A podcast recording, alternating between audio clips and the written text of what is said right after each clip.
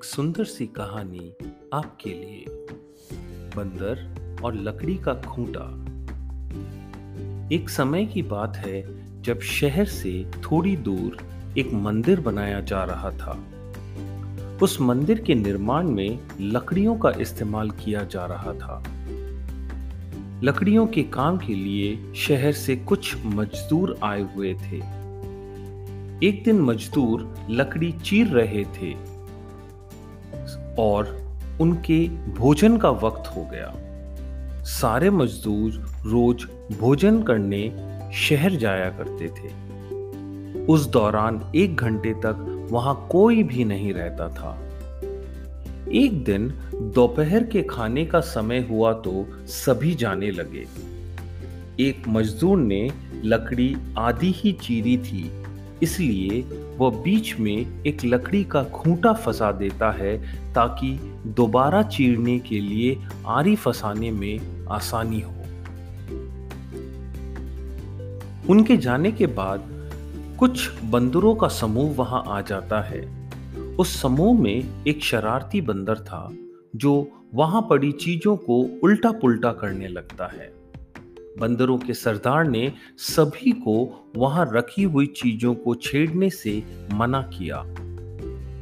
कुछ समय बाद सारे बंदर पेड़ों की तरफ़ वापस जाने लगे तो वह शरारती बंदर सबसे पीछे बचकर रह जाता है और उधम मचाने लगता है। शरारत करते करते उसकी नज़र अधचिरे लकड़ी पर पड़ती है। जिस पर मजदूर ने एक लकड़ी का खूंटा लगाया था।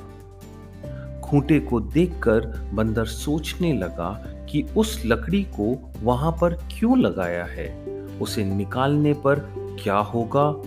फिर वह उस खूंटे को बाहर निकालने के लिए खींचने लगा। बंदर के अधिक ज़ोर लगाने पर वह खूंटा हिलने लगा और खिसकने लगा। जिसे देखकर बंदर बहुत खुश होता है और ज़ोर लगाकर उस खूंटे को सरकाने लगता है।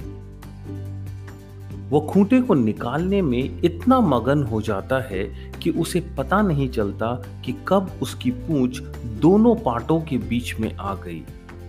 बंदर पूरी ताकत के साथ खूंटे को खींचकर बाहर निकाल देता है। खूंटा निकलते ही लकड़ी के दोनों भाग चिपक जाते हैं और बंदर की पूछ बीच में फंस जाती है।